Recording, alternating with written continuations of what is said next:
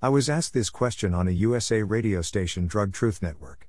Surely treatment instead of prison is a step in the right direction. Right? Let me unpack the issues here. Well, first of all, what do you mean by drugs? Do you mean psychoactive drugs such as stimulant use, such as people who need a few shots of coffee before they can face the day, or the drug users who crave a cigarette hit? Maybe you mean the depressant psychoactive drug users who use ethanol in the evenings to wind down?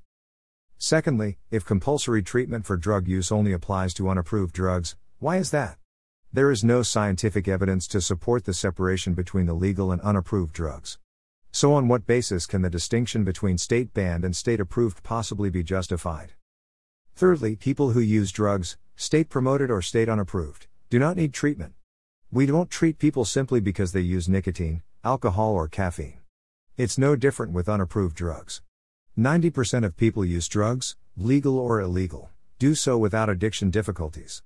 However, we must be acknowledged people who use unapproved drugs are forced into an array of additional serious risks, nothing to do with the drug, everything to do with prohibition such as no idea of content, strength, no quality controls, no consumer protection, and the risk of a criminal conviction forces them into secrecy and isolation while using.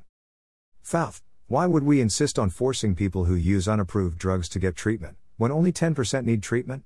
If our motivation is to help people who use unapproved drugs, then significant help could be given to all one hundred percent by ending prohibition and legally regulating the drugs they use.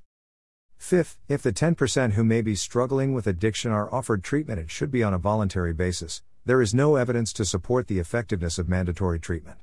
There are also serious issues of consent to treatment, types of treatment, medical ethics and human rights. People do best overcoming addiction when they're ready, able and wanting to address issues, voluntarily. Sixth, when you say treatment, what exactly are we talking about? Treatment through the lens of prohibitionist dogma that insists on abstinence from not just from the index drug but from every unapproved drug is questionable. If I had an alcohol problem, would you insist I must give up caffeine and nicotine? If people are going to receive treatment, it not only needs to be voluntary, it needs to be evidence-based treatment firmly rooted in human rights and harm reduction. These so-called incremental steps that purport to be a step in the right direction are dangerous, because they are rooted in deeply questionable prohibitionist discourses and paradigms. Malcolm X captures the issues at play here. The full radio interview H T T P S colon slash slash www dot drug truth dot net slash node slash eighty seventy-nine.